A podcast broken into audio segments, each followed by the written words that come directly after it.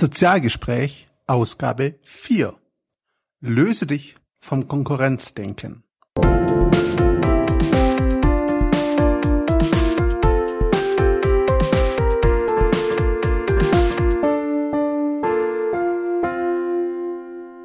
Hallo und herzlich willkommen. Hier ist Christian von sozial-pr.net und ich darf euch zur vierten Ausgabe des Sozialgespräch Podcasts begrüßen. Heute geht es um das Thema Konkurrenzdenken, beziehungsweise, wie ich es gerade formuliert habe, Löse dich vom Konkurrenzdenken.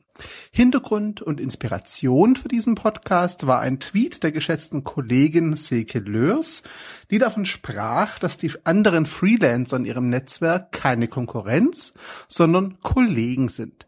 Silke Schippmann hat bei Dialog Artists das Ganze dann noch als Anlass genommen, einen sehr lesenswerten Artikel zu schreiben. Ich verlinke euch beide Blogs und auch den Artikel von Silke. Die Grundhaltung dahinter dürfte so manchen irritieren und ich habe auch im Netz, als ich das geteilt habe und auch begrüßt habe, so manche irritierte, teilweise sogar ablehnende, fast feindselige Reaktion bekommen. Warum? Ganz einfach, weil die Aussage war, Moment, andere Freelancer, vor allem wenn sie noch in meinem Bereich arbeiten, sind doch eindeutig Konkurrenz und können mir auch Aufträge wegnehmen. Das ist soweit richtig, zumindest der Teil mit den Aufträgen. Natürlich kann es sein, dass wenn zwei sich beim gleichen Auftraggeber bewerben, dass einer leer ausgeht, das liegt in der Natur der Sache. Das macht Freelancer aus meiner Sicht zumindest aber nicht zwingend zu Konkurrenten. Im Gegenteil. Ich habe seitdem ich mich in den Freiberuf gewagt habe, recht viele andere Freelancer kennengelernt. Ganz, ganz tolle Menschen darunter, die zum Teil, ja, doch mehr als Kollegen, zum Teil auch wirklich Freunde geworden sind. Menschen, die ich ohne meine Arbeit sicherlich nie kennengelernt hätte, auch in die Social Media nicht.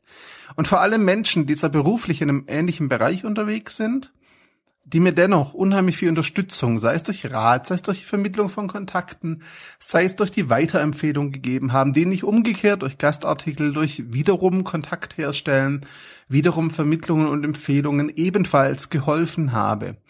Es gibt ja den schönen Spruch, eine Hand wäscht die andere und aktives Netzwerken sieht für mich eigentlich genau so aus. Bloß mit dem Unterschied, dass zwar jeder so im Hinterkopf ein bisschen hat natürlich, dass es auch was für einen selber bringen könnte, es aber kein Aufrechnen ist. Also in einer guten Netzwerk, Kontaktbeziehung oder auch Kollegen oder Freundschaftsbeziehung weiß natürlich jeder, was er dem anderen zu verdanken hat, ganz klar.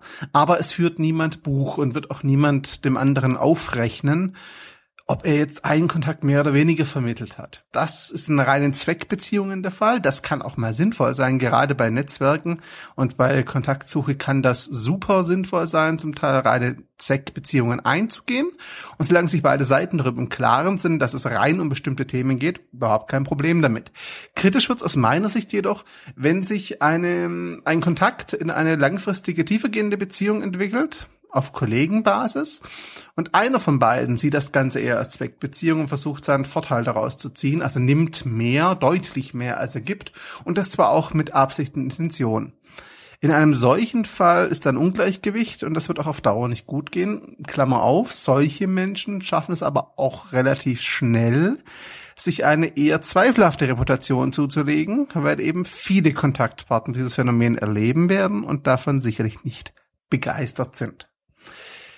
Grundsätzlich denke ich, der alte Konkurrenzgedanke kann bei ganz konkreten Aufträgen sicher eine Rolle spielen. Und wenn eine gute Beziehung, ein guter Kontakt herrscht, sind sich beide Seiten noch darüber einig, werden beide Seiten das Beste tun und das auch sportlich sehen. Solange von einem Auftrag nicht die eigene Existenz abhängt, ist das auch definitiv machbar aus meiner Sicht, solange sich beide Seiten etwas zurücknehmen. Kritisch wird es natürlich, wenn es der entscheidende Auftrag ist von dem die eigene Existenz abhängt. Nur ganz ehrlich, in der Regel ist es dann schon so, wenn dieser eine Auftrag, ein einziger Auftrag darüber entscheidet, kann die Lage insgesamt nicht allzu rosig sein. Die Schieflage dürfte dann weit vorher eingetreten sein. Doch zurück zum Thema.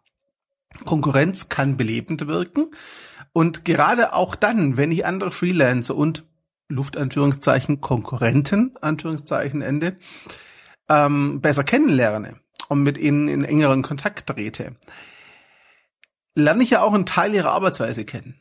und sehe auch, was ihre Qualitäten und Stärken ausmacht. Das will ich jetzt gar nicht als Wettbewerbsvorteil dann sehen. Nein, ich will es vielmehr als Inspiration sehen. Inspiration, ja, einfach selber noch mal einen Schritt weiter zu gehen selber sich noch ein bisschen mehr zu pushen, noch ein Stück weiter zu gehen und noch ein Tick mehr zu tun, einfach weil man sieht, was der andere leisten kann und was er erreicht hat, sich davon inspirieren zu lassen und motivieren zu lassen. Nicht neidisch zu sein, ganz, ganz wichtig, den Erfolg zu gönnen und anzuerkennen, sie auch für den anderen zu freuen. Das hatte ich jetzt auch die letzten Tage. Eine Kollegin, eine sehr geschätzte, die sich sehr, sehr gefreut hat ähm, und für die ich mich natürlich auch extrem freue ja, und wo ich einfach auch weiß, dass es auf Dauer sicherlich sowohl für sie als auch für mich von Vorteil ist, wenn wir diesen Kontakt halten, wo aber die ursprüngliche Motivation na, aus der Kontaktpflege raus, aus der rein professionellen Ebene raus, inzwischen einfach auch der Kontakt mit dem Menschen wichtig geworden ist. Was ich persönlich auch sehr, sehr wichtig finde, denn Kontakt- und Netzwerkarbeit kann auf Dauer nur auf menschlicher Basis funktionieren.